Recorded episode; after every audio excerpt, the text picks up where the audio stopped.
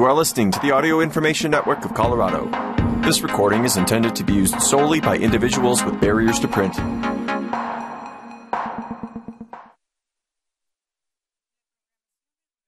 Hello, and thank you for joining us for the December 25th, yes, Christmas Day reading of Sports News. My name is Philip Bradbury. Well, as usual, there's lots going on in the sports world, both on and off the field. But first, I'd like to wish everyone a very Merry Christmas on behalf of everyone at Audio Information Network of Colorado. And as a reminder, soon to be called Aftersight. So let's jump right in. Let's start off with some baseball news, and the Dodgers have really scored on this one. This article is written by Matt Levine, and he is with Dodger Team News, and this appeared on December 22nd on DodgerNation.com. All the details on Yoshinobu Yamamoto's reported contract with the Dodgers. And this is huge because they just signed Shohei Ohtani as well. The Dodgers landed their big target late Thursday night, signing Japanese pitching sensation Yoshinobu Yamamoto to a 12 year, $325 million contract after landing the two way superstar Shohei Ohtani. The Dodgers wasted no time going after one of the most coveted free agents of all time. Yamamoto's contract looks very different from the one that Ohtani signed with the Dodgers, though. Ohtani's deferrals allowed this signing to happen, and they now pair him up with one of the better pitchers in the world. So here's a breakdown of the contract. There are no deferrals. There are two opt outs in the deal after the 2029 and 2031 seasons, and Yamamoto gets a $50 million signing bonus. In addition to what the Dodgers will be paying Yamamoto, they will also be paying a $50.6 million posting fee to the Orix Buffaloes, and that's the Japanese team that he came from. But LA will gladly pay the fee to land the right hander. This contract is the largest guaranteed deal for a pitcher in Major League Baseball history, surpassing the contract that Gerrit Cole signed with the Yankees a few years ago it's also the largest deal in terms of years for a pitcher as well. Yamamoto has never thrown a pitch in the big leagues, but the majority of the industry believes that his stuff will translate over to the league very well. The sheer fact that the normally cautious Dodgers were willing to give him this contract shows that they have full belief in his abilities. Los Angeles won the Yamamoto sweepstakes by matching a contract offer that Yamamoto received from the New York Mets. He picked the Dodgers over the Mets despite the deals being identical, showing that he likely wanted to join LA all along. He will now headline the rotation for years to come, and the Dodgers have landed their ace. Alongside Tyler Glasnow, Yamamoto gives them a lethal one two punch at the top of their starting rotation. A lot of credit needs to go to the Dodgers front office for this signing. They set out to make a splash this offseason, and instead of creating a tidal wave, instead created a tidal wave across the league. Yamamoto is only 25 years old, so there's plenty of time for him to continue growing in his game. Seems that in the end, though, Yamamoto just wanted to become a member of the Dodgers. It was reported earlier in the free agent process that he grew up a fan of the Dodgers, which possibly played in him joining the team. So LA's now has their strength in their starting rotation once again after struggling all of last season. Yamamoto represents the Dodgers front office putting together a great offseason and they may just not be done yet. So we're going to switch over to that article, also by Matt Levine, and also written on December 22nd, appearing in Dodger Team News. Winter of Andrew Friedman continues with the Dodgers' recent signing of Japanese pitching sensation Yoshinobu Yamamoto Landing Shohei Ohtani and Yamamoto gives LA the top two free agents on the market this offseason. This is also in addition to the team trading for ace Tyler Glasnow to shore up the front part of their starting rotation.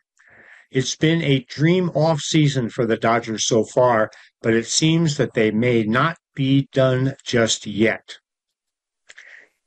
Major League Baseball insider Jim Bowden of The Athletic is reporting that LA could look into trading for all star closer Emmanuel Clase from the Cleveland Guardians. The Dodgers have been linked to free agent closer Josh Hader this winter as well, so it would make sense for them to look at Clase.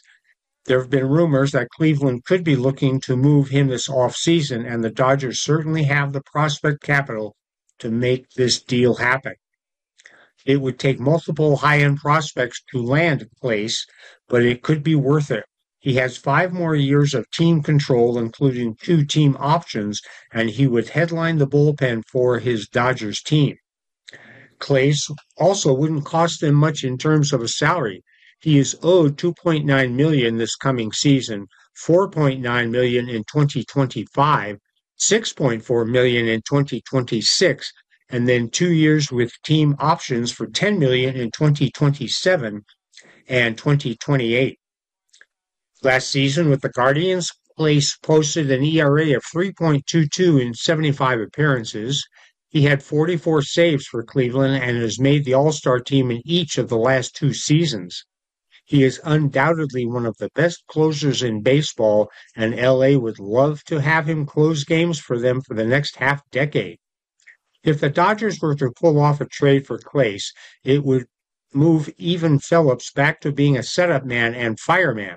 Phillips has always seemed to thrive in that role, which would be even better for the Dodgers bullpen. It remains to be seen if the Dodgers will pull the trigger on any deal for Clase, but it's an interesting thought. The front office seems to be in all in right now, and this move could further push that narrative. And speaking of the Dodgers and Shohei Ohtani, and Merry Christmas, Shohei Ohtani gifts a Porsche to Joe Kelly's wife for trading jerseys with number 17 of the Dodgers. This article is written by the ESPN News Services, came out on ESPN.com yesterday on Christmas Eve. Ashley Kelly, the wife of Los Angeles Dodgers relief pitcher Joe Kelly, has a good reason to be in the holiday spirit after offering up her husband's number 17 to new acquisition Shohei Ohtani via a social media campaign. Her gift to Ohtani was reciprocated on Saturday with Ohtani delivering a new silver Porsche to a stunned Ashley Kelly in return. A video that the Dodgers posted to social media on Saturday night showed Ashley opening the front door to see the new car parked at the curb. It's yours, from Shohei, the delivery driver told her.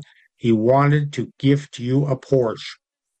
Ashley Kelly publicly lobbied for Ohtani to sign with the Dodgers with her Ohtani 17 social media campaign. She comically reached out to Ohtani, showing him all the number 17 garb in the family's closets that could be converted for use by him and his family. She even offered to rename the couple's baby Kai to Shokai. After Ohtani signed a record 10 year, $700 million deal with the Dodgers earlier this month, Kelly posted a video on Instagram of her throwing all of her number 17 Kelly garb on her front lawn and then drawing a Kelly 99 on the back of her husband's shirt with a Sharpie.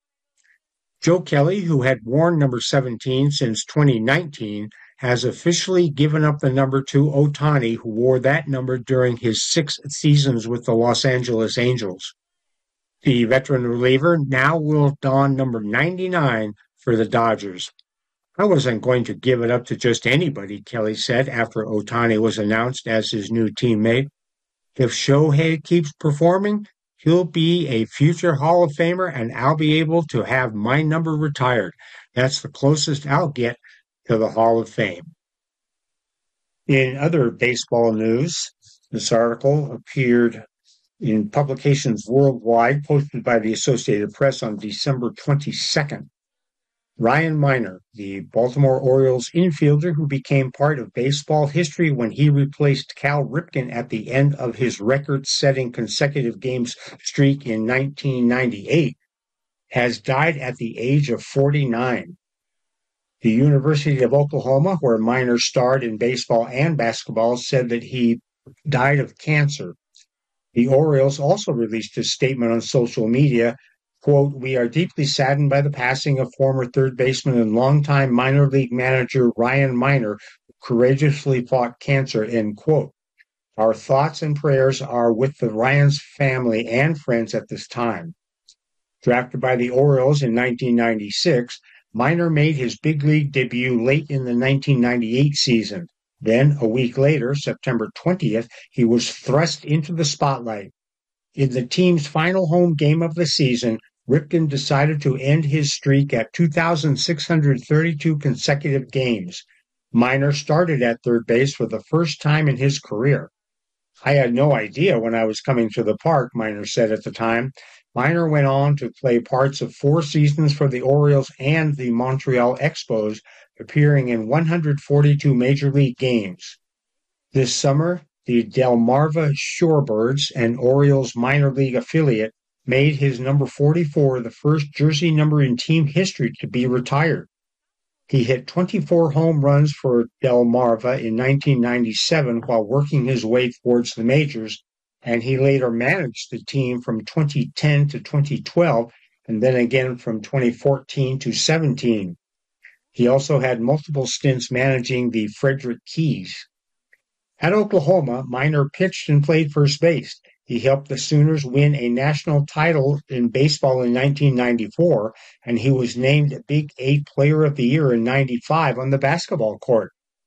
The six foot six Minor finished with 1,946 points and was drafted in the second round by the Philadelphia 76ers in 1996, the same year that the Orioles took him. The Oklahoma Sports Hall of Fame recently announced that Minor would be part of its 2024 class of inductees. And speaking of the Orioles, this article also was written by the Associated Press, came out on December 18th in publications worldwide. Maryland officials approved a lease extension for the Baltimore Orioles at Camden Yards formalizing a long term agreement between the team and the state and capping months of negotiations that were challenged by how to proceed with future development plans near the ballpark. The state's Board of Public Works, chaired by Governor Wes Moore, voted 3 0 for the lease extension after it was approved by the Maryland Stadium Authority earlier in the day. This is a great day, and I am thrilled to tell you why. But first, I want to say something that I've been wait- waiting to say for a long time. Baltimore, the deal is done, Moore said in a news conference. The deal extends the lease for 30 years with an option to end it after 15 years if the team does not receive approval from state officials for development plans next to the stadium. The Orioles' lease at Camden Yards, which is owned by the state of Maryland, was set to expire at the end of the year. In September, the team announced a 30 year deal to stay in the ballpark, and the governor's office released details of a memorandum of understanding involving the team, the stadium authority, and the governor. Some Maryland officials, including State Senator, State, some Maryland officials, including State Senate President Bill Ferguson, expressed concerns this month over the development rights agreement that was part of the deal. Ferguson, whose district includes the ballpark, supported the new plan agreed to since then, now that future development has greater oversight by state panels. Today, we stand here together, a group of individual leaders working as one to move forward not just the city of Baltimore, but the entire state of Maryland to create a championship for this state, Ferguson said. Comptroller Brooke Lierman who was one of the three members of the Board of Public Works, said it took months to finalize the deal in terms that keep the Orioles in Baltimore while providing the best value to taxpayers. He said it was a challenging process, but she's pleased with the collaborative effort. I think the lease agreement we're approving today is a culmination of that collaboration, and I'm confident that it's a good deal for Marylanders. Orioles owner John Angelos expressed support for the agreement in a statement after the board's vote. Quote, our management group took the Orioles to the top of the league this season, and now, in partnership with Governor Wes Moore and his administration, they made this deal happen. Most importantly, I'm happy that we can deliver on our promise to fans to keep the Orioles here for 30 more years, marking the 100th season of the team in Baltimore. End quote. Last year, the state increased bond authorization for M&T Bank Stadium, home of the Baltimore Ravens, and Camden Yards. The measure allowed borrowing of up to $600 million for renovations at each stadium. The lease extension enables access to the funds for Camden Yards. The Ravens already have announced specific renovations plans for their venue. And speaking of the Baltimore Ravens, let's segue now to football. This article, written by Mike Reiss, he's a staff writer for ESPN. It came out on December 22nd on ESPN.com from Foxborough, Mass. New England Patriots coach Bill Belichick said the kicking footballs used in the first half of Sunday's 27 to 17 loss to the Kansas City Chiefs were underinflated by two to two and a half pounds, and he deferred to the NFL as to see why that was the case for both teams. We don't have anything to do with it. Were we aware of it? Yeah, definitely, Belichick said. As I understand it, they were all the same. I don't know what the explanation is it, it was the same for both teams. You'll have to talk to the league about what happened on that, that part of it that they control all of it. MassLive.com first reported on the underinflated kicking footballs. Per league rules, the kicking footballs are supposed to be between 12.5 and 13.5 pounds per square inch, with officials in charge of ensuring that that is the case as they are in possession of all footballs leading up to the game. Referee Shawn Hochuli's crew worked the Chiefs Patriot game, and Hochuli is in his 10th season working NFL games and was promoted to referee in 2018. A spokesperson for the NFL declined comment regarding the underinflated footballs. Belichick said missed field goals by Kansas City's Harrison Butker from 39 yards and New England's Chad Ryland from 41 yards in the first half, and two kickoffs that almost went out of bounds were plays in which you could see how the underinflated footballs affected the game. Patriots players privately acknowledged that it was disappointing and that the footballs weren't pumped up correctly, but noted that it was the same for both teams. Ryland, who is enduring a challenging rookie season with 13 field goals in 20 attempts, appeared to be notably frustrated in the locker room after the game. Butker had made all 23 of his field goal attempts entering the game, but didn't think his 39 yard miss was a result of the air pressure in the football. I think it was technique. One of those misfires that you wish you had back, he said. My second kick of pre-game warm-up, I had a 38 yarder middle and it kind of sliced off to the right like that.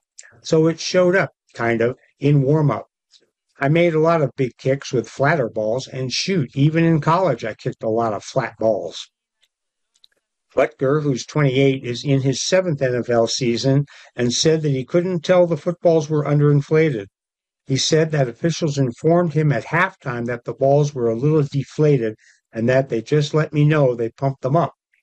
He described that process as nothing new and kind of routine.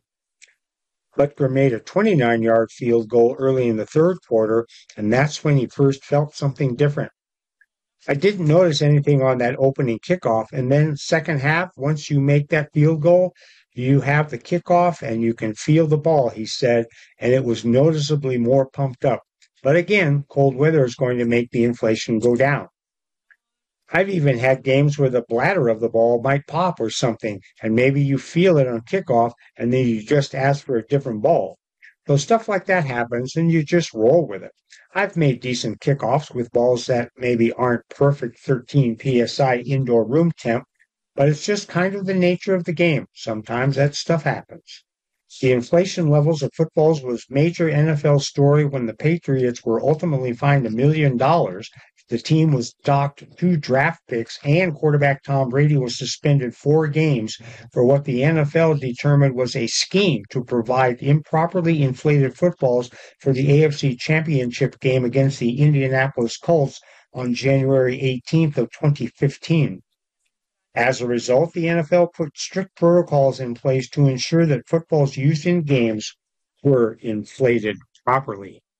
Well, and sadly for all you Bronco fans, Butker did make a huge field goal to end that game yesterday. And the Broncos, even though they had a tremendous comeback, fell short. Here's some news from the Pittsburgh Steelers world. These two articles are written by Brooke Pryor. He's a staff writer for ESPN, and both of them came out on December 18th, and both are published on ESPN.com. Following an ejection for a hard hit on Colts wide receiver Michael Pittman Jr. on Saturday, Steelers safety Damontae Kazee has been suspended for the final three games of the regular season without pay for a repeated violation of rules meant to protect the health and safety of the players. The suspension also includes any potential playoff games, the NFL said in their statement. NFL Vice President of Football Operations John Runyan issued the suspension for a violation of the rule that states it's a foul if a player quote, forcibly hits the defenseless player's head or neck area with the helmet, face mask, forearm, or shoulder, even if the initial contact is lower than the player's neck, and regardless of whether the defenseless player also uses his arms to tackle the defenseless player by encircling or grasping him, end quote. In a letter to Kazee, Runyan said the Steelers' safety had an, quote, unobstructed path to Pittman and that illegal contact could have been avoided. End quote. With 849 remaining in the second quarter, you were involved in a play that with league which the league considers a serious violation of the playing rules. Runyan also wrote, the video of the play shows that you delivered a forcible blow to the head neck area of Colts receiver Michael Pittman Jr., who is in a defenseless posture. You had an unobstructed path to your opponent, and the illegal contact could have been avoided. Your actions were flagrant, and as a result, you were disqualified from the game. Coach Mike Tomlin said after the game the ejection came from New York, and Monday Tomlin and said Kazee isn't a dirty player. Usually I talk about lowering the target, Tomlin said when he asked about coaching points he gives his safeties. The target was low and both guys were going. It was just unfortunate. I know he's not a dirty player. He doesn't aspire to do some of the things that came to light under those circumstances. Sometimes it's just professional football today and how difficult it is to operate. But the NFL is really clear, man. They put 100% of the onus on the defender in those circumstances. It's unfortunate, but we understand it because has been previously fined five times for various unnecessary roughness violations for a total of $59,030 this, this season. Runyan's letter also notes that Kazee's status as a repeat offender as a contributing factor to the suspension, which will cost him roughly $208,000 in salary. When players violate the rules intended to protect players' safety on a repeated basis, and particularly when the violations carry with them a significant risk of injury to an opposing player, it's an appro- it is appropriate to impose substantially greater penalties, Runyan wrote. Under the collective bargaining agreement, Kazee is allowed to appeal the suspension. If he does, either Derrick Brooks or James Thrash will the hearing officers jointly appointed by the NFL and the Players Association would hear the appeal. Pittman entered the concussion protocol after the hit and did not return to the game. The Steelers also lost safety Minkah Fitzpatrick to a knee injury on the next play, and he had been ruled out for Saturday's game against the Bengals. And in other Steelers news, The Steelers, losers of three straight games, are turning to quarterback Mason Rudolph. Though coach Mike Tomlin stopped short of definitely naming Rudolph a starter for Saturday's pivotal division game against the Bengals, he said Rudolph is the guy with the ball. It's our intention as we sit here today to give Mason Rudolph an opportunity to start, Tomlin said in his weekly news conference. He's a veteran guy. He's a backup, but he's also a veteran guy. He's been in our program a long time. He's here for those reasons. We've got a great deal of comfort with him. Tomlin also added that he's not ruling out quarterback Kenny Pickett, who had tightrope surgery for a high ankle sprain on December 4th. He had a really good rehab today, Tomlin said of Pickett. His availability is not out of the question this week, but at the front part of our week, our attention and emphasis will be on Mason Rudolph, and we'll leave the door ajar to see how Kenny responds to the work that he did today and the limited work that we're probably going to give him tomorrow. Just a week earlier, Tomlin deflected the idea of Rudolph getting an opportunity to start, saying that the environment wasn't appropriate to open up competition for the starting quarterback job because Rudolph hadn't had a lot of exposure in terms of in helmet prep. But Tomlin changed his tune on Monday after Mitch Trubisky threw two interceptions and the offense put up a season low 216 yards in a 30 to 13 loss to the Colts. Trubisky, who was signed to an extension in the offseason, was benched for Rudolph after throwing his second interception with six minutes remaining in the fourth quarter. Rudolph played six snaps of garbage time, completing two of three attempts for three yards. Not dumping the outcome of the game at Mitch's feet, Tomlin said. I'm not saying that, but I'm saying the guy at that position is at the controls and does have a big say in how some things unfold. It's more really about Mason Rudolph being deserving of an opportunity and us trying to change the trajectory of what's been transpiring. What's been transpiring is the Steelers' playoff chances evaporating with three consecutive losses. In those losses, the Steelers are averaging 13.7 points per game. Since firing offensive coordinator Matt Canada following the 13 10 loss to the Cleveland Browns in Week 11, the Steelers have scored more than 16 points only once, 18 points, in the loss to the New England Patriots in Week 14. In two games with Trubisky starting in place of Pickett, the Steelers are averaging 240 yards of offense, a decline from their season average of 287, which ranks 27th in the NFL. Trubisky has thrown three interceptions to two touchdowns in his starts this season and has a QBR rating of 33.4, which is the second worst of his career behind the 33.3 in his rookie season with the Bears. By comparison, Pickett's QBR is 38.2, ranking 25th among 29 qualified quarterbacks. Why are we making this change, man? You don't like what we're looking at, and that's the consistency of it, Tomlin said in explaining the decision. What I mean is that we're not scoring enough points, particularly as you move into December football. Man, you've got to score more than 12, 14, or 16 points in games this time of year. You better assume that the others are doing the same. The engineering of victory is not going to be fluid if you're not doing those things. And obviously, by nature of the position, the guy that has the ball, quarterback position, that's a catalyst for change and opportunity. And so we want to give Rudolph some snaps from a preparation standpoint and some in helmet perspective. Rudolph, who didn't see any game action in 2022, got his last start in a tie against the Detroit Lions in week 10 of the 21 season when quarterback Ben Roethlisberger was placed on COVID list the night before the game. Rudolph completed 30 of 50 attempts for 242 yards and had one touchdown and one interception in that game.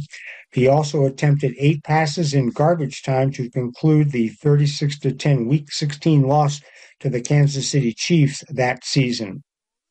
Rudolph got the bulk of his experience in 2019 following Roethlisberger's season ending elbow injury.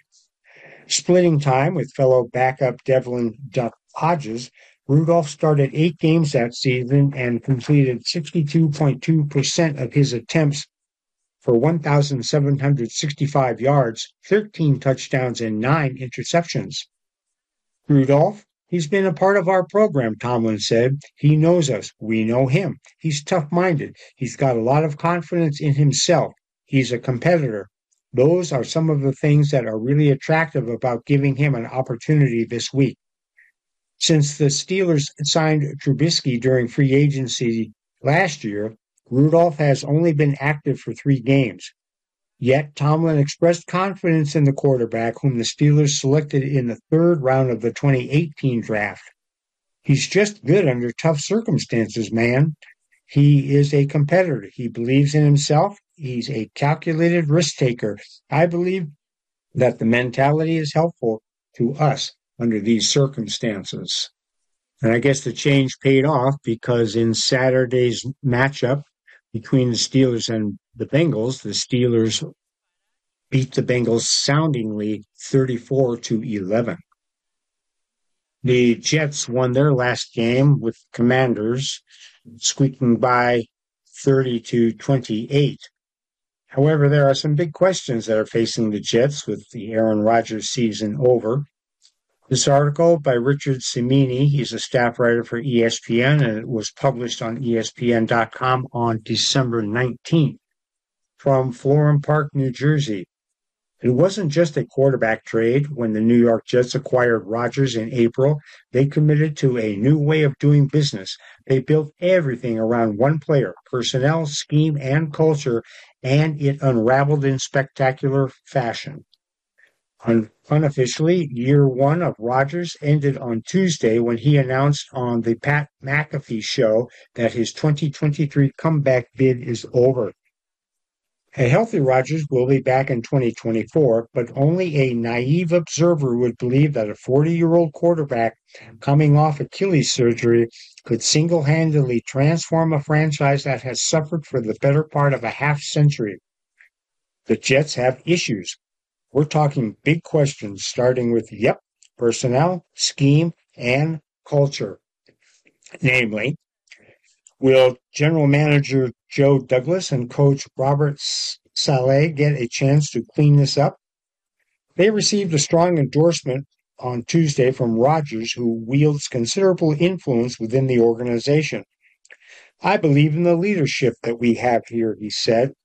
If owner Woody Johnson harbors any thoughts of making changes, he'd risk upsetting his future Hall of Famer who committed to playing at least two more seasons. Saleh's record is 16 wins against 32 losses, including a 2 and 11 mark in December January games. His 333 winning percentage is the third worst in franchise history among coaches with at least one full season ahead of Sam Gase with 281, Rich Kotite, uh, 125, and Douglas, who arrived two years before Saleh, is 25 and 55 as the top football executives. Ordinarily, those kinds of records get people fired, but this is a unique situation because of the Rodgers factor. At the same time, the fan base is fuming, having endured 13 straight non playoff seasons, the longest active streak among the four major sports leagues. Rodgers probably feels indebted to Douglas and Saleh because they got him out of an uncomfortable situation in Green Bay and showed faith in him when no other team was knocking on his cabin door at his darkness retreat in February. Rodgers, in the twilight of his legendary career, doesn't want to start over with a new coach and general manager. Johnson has poured so much into Rodgers, including $75 million guaranteed for this year and next year, that he might behoove him to maximize that investment, which is why the sense at One Jets Drive is Douglas and Saleh will be back. Maybe that changes if they lose out, but right now it seems likely that the Mulligans, it's Mulligans for everyone. So what becomes of offensive coordinator Nathaniel Hackett? Hackett is in his first year with the Jets, is presiding over one of the worst offenses in modern NFL history. There are countless statistics that we could use to back that up, but just know this. They have 13 touchdowns, meaning they average less than one touchdown per game. The offense has fewer first quarter touchdowns, one, than the defense has safeties, two. Week after week, the Jets seem to be a step behind from a tactical standpoint, yet Saleh has not made any changes on his offensive staff. Hackett's close relationship with Rodgers, dating to three years together in Green Bay, might have a lot to do with it. Rodgers agreed to play for the Jets in large part because of Hackett, who gives carte blanche to the four time MVP. Like Douglas and Saleh, Hackett received effusive praise from Rodgers, who wants no part of having to learn a new offense at the back end of his career. He said Hackett runs a quarterback friendly offense designed for him. Translation I stay, he stays. Which puts the Jets between a Rodgers and a hard place. Do they retain an underperforming coordinator because he's tight with the quarterback? Does Hackett get a do over because he lost his quarterback on the fourth play of the season? If ownership decides to replace Saleh, it would be unorthodox and completely cumbersome to force the next coach to keep Hackett. So you see, it's a sticky situation. How do they fix the offensive line? Rodgers was running for his life on the second play of the season. On the fourth play, he got caught and ruptured his left Achilles. It was a cruel harbinger. The pass protection has been abysmal all season as the Jets have allowed 61 sacks, second most in the league. The offensive line needs an overhaul. Only two starters are locks to be back in 2024 injured guard Alijah Vera-Tucker and center Joe Tippmann.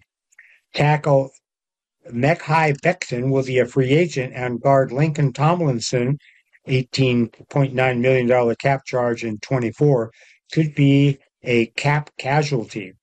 The bottom line, they will need two or three starters. Currently holding the number seven position in the draft, the Jets could have a shot at a blue chip left tackle, either Penn State's Oli Mujiwaya Fashanu or Notre Dame's Joe Alt.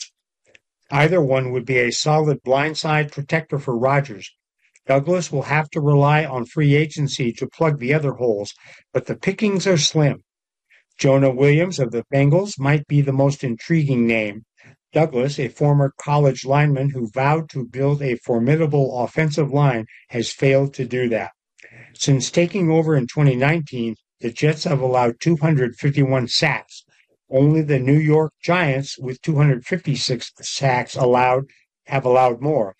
Injuries have also been a factor as 13 different players have started. So, how can they keep number one wide receiver Garrett Wilson happy?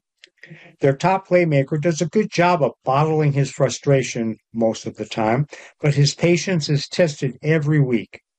In Sunday's 13 to nothing loss to the Miami Dolphins, Wilson wasn't targeted until the third quarter. I'm aware, he deadpanned to the reporter, the Jets need to acquire another weapon to balance the passing attacks and take pressure off of Wilson. Free agency could be filled with big names like Mike Evans of Tampa Bay, Tee Higgins of the Bengals, and Michael Pittman Jr. of the Colts. All are slated to hit the open market, but the Jets could try to trade for Davante Adams of the Raiders. Yep, another Rodgers guy. Rodgers and Adams were magic in Green Bay, but now Adams is 31 and due to make $17 million guaranteed next year. Then again, he'd be ideal for a win now team. Somehow they need to add another quality wideout because the position is devoid of playmakers after Wilson who seemed envious of Dolphins with Tyreek Hill and Jaylen Waddle. I think they have a lot of pieces in their favor that make it easier to scheme, Wilson said after the game. Then Reek goes down and they put Waddle in there and you go for 150 yards. That's the ball I grew up loving, but that's not how it's going right now. I have to figure it out. Be better. The allure of playing with Rodgers probably will appease Wilson for another year, but his long term future with the team bears watching if the offensive struggles continue. So, who will be the backup quarterback? Zach Wilson has one year remaining on his contract, but he could be a goner after three tumultuous seasons with little production. Ultimately, his inability to stabilize the offense is one of the big reasons why they collapsed after the Rodgers injury. The Jets learned a hard lesson, which means that they must secure a better insurance policy next season. Ryan Tannehill of the Tennessee Titans, Gardner Minshew of the Colts, and Jameis Winston of the Saints are headed to free agency. This will be one of the bigger decisions of the offseason. Will they alter their team building approach? Except for drafting defensive end Will McDonald in the first round, every significant move last offseason was designed to help Rodgers and make him comfortable in this transition. Not only have those moves fizzled, most notably the $22 million guarantee for wide receiver Allen Lazard with only 23 receptions, but it created a one man team perception. That's not always great for the culture. If we're just depending on one person, one position to save our organization, then it's never going to happen, says linebacker CJ Mosley. It's it has to be everybody. If we just if we're just putting our chips on one person, nine times out of ten, it's not going to happen. This is a team sport. So we'll see what happens with the Jets as the season winds down, and we'll obviously keep you advised. Here's an interesting offbeat article that I found. This article by Anthony Gharib, he's a staff writer for ESPN, and it came out December 19th on ESPN.com. Behind the scenes with goalie mask artist Dave Gunnarsson. Many years ago, Moos and Oinks filled this bright red barn. Set in the countryside of Sweden in Sävasjö, it served as an integral part of a farm owned by Swedish artist Dave Gunnarsson's grandfather. Now, the barn is a dedicated area where Gunnarsson paints the masks of some of NHL's top goaltenders. He set up over a thousand square feet for his painting supplies. Airbrushes and paint dominate spaces where cows and pigs once roamed. He made it clear that there aren't any animals around while he paints. Well, sometimes our dog will come and visit, Gunnarsson said. For the past 27 years, Gunnarsson has played a key role in evolving goalie masks from featureless Jason Voorhees styles into canvases of everything from glow-in-the-dark art to Lego Batman. His eye-popping and creative designs are unique to the sport of hockey. Football players are often hidden behind helmets that bear the colors of their respective teams. Custom sneakers or cleats with bright colors are common among major U.S. sports, yet it's rare for someone to touch them up with drawings. Gunnarsson is one of the go-to artists who continues to add a fun side to hockey. It's one of those things that you almost feel like a little kid again every time you get to design one, says LA Kings goalie Cam Talbot who has worked with Gunnarsson for 13 years. Through the years, Gunnarsson has painted for top NHL goalies such as Henrik Lundqvist and Dominik Hasek. In the 2014 Olympic gold medal match, he designed the masks worn by both goalies, Sweden's Lundqvist and Canada's Carey Price. He also recently designed a mask honoring Lundqvist's induction into the Hockey Hall of Fame. This season, Gunnarsson painted a pixelated Elvis Presley for Columbus Blue Jackets goalie Elvis Merzin, Merzlikins and mixed 3D and 2D art for a Statue of Liberty themed mask for New York Rangers star Igor Shesterkin. Gunnarsson's designs offer a deeper layer for goalies. Not only do they feel like kids again, but it allows fans to learn more about who they are as people. I tend to see my masks as a way of showing a little bit more about myself, says Boston Bruins goalie Linus Ullmark. I don't have any tattoos on my body, but I live out my fantasies and ideas maybe throughout my mask, and that's, you know, it's very personal. Born into a farming family, Gunnarsson began painting for local goalies in Sweden at 16. His first professional goalie mask design came when he was 19 by a Swedish team HV71. Awareness of Gunnarsson's talent spread with more top local teams calling him. They said, It's the guy there in the forest painting masks, he said. Gunnarsson's popularity reached Ullmark, who admitted that, growing up, he would try to mimic Gunnarsson, using pen and paper to draw the masks that the artist would paint. When I actually had the opportunity to work with him, it was an awesome experience and opportunity, Ullmark said, something that I've always wanted to do when I was a little boy. Once Gunnarsson's local clients started to move to the NHL in the late 1990s, they wanted to work exclusively with him. His first NHL goalie was Johan Hedberg, known as Moose. Gunnarsson served as Hedberg's mask painter for 16 years, creating multiple renditions of masks with a moose on them. Gunnarsson wants to be as versatile as possible as an artist, no matter the request, whether it's a scary or photorealistic or cartoonish. Gunnarsson prides himself on being comfortable with it.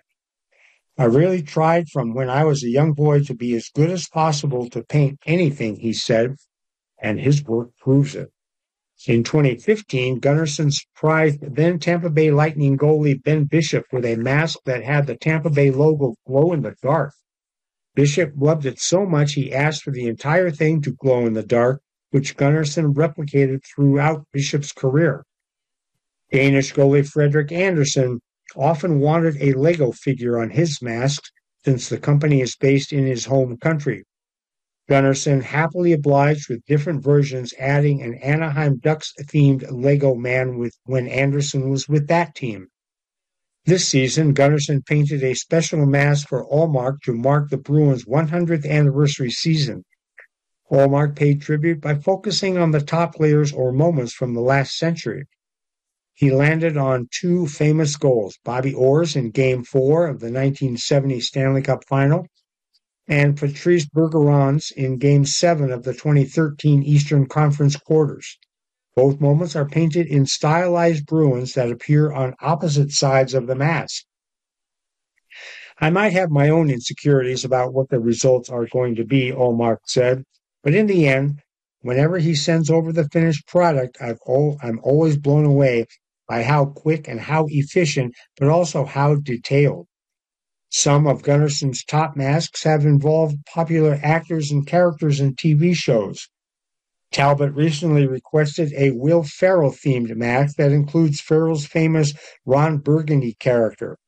Talbot knew Ferrell, attended many Kings games, and said Ferrell is one of his favorite actors of all times. I watch every single one of his movies. Doesn't matter what it is, Talbot said. I think I saw Anchorman probably 50 times when I was in high school. Therefore, a mask with Ron Burgundy on it wasn't something out of the question. King's equipment manager Darren Granger told Talbot that no one had ever done a Ferrell themed mask, so Talbot sent the idea to Gunnarsson, who quickly sent a sketch. Talbot offered some input, and then Gunnarsson tweaked it and painted it. Actors have hopped in the process too. Gunnarsson collaborated with Michael J. Fox in 2015 to create a Back to the Future themed mask for Lundqvist. I'm a huge movie, movie nerd, and I love Michael J. Fox and the Back to the Future movies. So it was like magic for me to do so, a Back to the Future style mask, and Michael J. Fox was involved in it, says Gunnarsson. In 2015, the then New Jersey Devils goalie Scott Wedgewood wanted a famous Devils fan to be put on his mask, Seinfeld character David Puddy.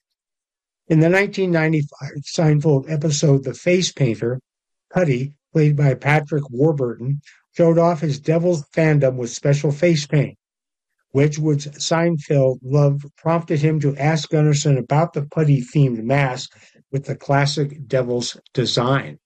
So David Puddy has his own Puddy mask, Gunnarsson said. Through all of these special requests, goalies credit the artist for how easy he is to work with. Changes can be made until the last moment. Ullmark said that before Gunnarsson puts on the final coat, he will check in to make sure the sketch is exactly what the goalie wants. Coming up with ideas can be difficult as well, but Gunnarsson's cooperation makes it a lot easier. He offers input yet doesn't take over the conversation. His personality allows him to come up with ideas that better suit each goalie. Talbot highlighted Gunnarsson's ability to just rip masks out. He just loves what he does, and you can tell, Talbot said. It comes out in his work. It comes out in his enthusiasm in the emails and stuff like that. But once the sketch is agreed upon, he'll literally paint the mask in a day and a half or two days. I don't know how he does it. Gunnarsson's details are what separate him from other artists. There's often an extra layer to his designs that can only be identified when you see them up close. At times, an image of the mask is only half the picture. The details, the intricacies that he puts into his art, the holograms in the background that you can only see in different light and stuff like that, Talbot said, the depth to his designs are pretty incredible. But his impact reaches another level. Goalies said that growing up, the mask designs drew them to the position. It added motivation to one day have the opportunity to design their own. Being able to come up with ideas and design the mask has a special meaning. It brings back those memories when you were young and dreaming away of having your own mask and creating something that's you, and that is yours, Mark said. Finishing off our Christmas sports news message is a feel good article that involves the Lakers. How Brodie the Golden Doodle landed courtside at a Knicks Lakers game. This article by Anthony Gharib, once again, he's a staff writer for ESPN, written on December 19th. The Los Angeles Lakers had a furry guest courtside at Monday night's game, Brodie the dog, an 80 pound golden doodle. Wearing an Austin Reaves jersey on and off and shifting from sitting in his owner's lap to laying under him, Brodie caught the attention of celebrities and the players. He became the fan of the night at Crypto.com Arena, or as his owner Cliff Brush Jr. clarified, good boy of the night. They did a dance off and Brodie can move, so I knew that he was going to take it, Brush Jr. said. It was just so funny to watch them cut from one fan to Brodie on the Jumbotron and how like crazy the arena was going. New York Knicks guard Josh Hart approached Brodie before the game and told Brush Jr. how much he loves Brodie's TikToks and shook his paw. Players whispered and side and side-eyed Brodie throughout the night. Two fans sitting courtside across from them made a bet that the four year old dog wasn't real. According to Brush Jr., one spectator believed the pup was a person in a costume.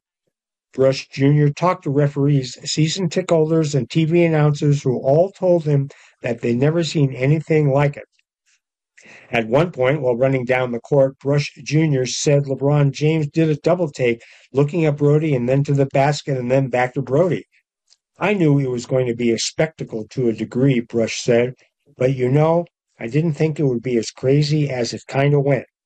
By halftime, Brush knew that it was going to be viral. He also added that he doesn't know yet if Reaves reached out to him because his direct messages have been busy. The Lakers jersey sponsor Bibigo invited Brodie to the game. Security escorted them to the court and had fans instantly yelling for photos. Leaving the game wasn't easy. Brush Jr. estimated that they took 150 pictures. Brush called the head of guest services at Crypto.com Arena earlier on Monday to have everything situated prior to the service dog's arrival. The entire process turned out to be smooth with no trouble during the game, a testament to Brodie, who takes multiple flights a month. He's so good that you see how he was at the game where he just lays down with his head on the floor, just observing, Brush said. He does that on the plane, too. I mean, the only chaos is when we're walking through the airports, and you know, there's just fan interactions and stuff like that. Brodie sorts of signs autographs as well. If it's filmed, Brush Jr. will put the marker in the dog's hand and try to do it. If not, Brush Jr. will draw a paw print and sign it Brodie. Brush hand delivered Brodie and also owns the Golden Doodles Mall. An accountant and business consultant prior to the pandemic, Brush Jr. said lots of people started taking videos of Brodie naturally hanging out of the car window, so he started to share it on the internet. It's a very funny sight. I posted him on TikTok every day, saying, Post this dog every day till he blows up. Like day 10, he went super viral, Brush said.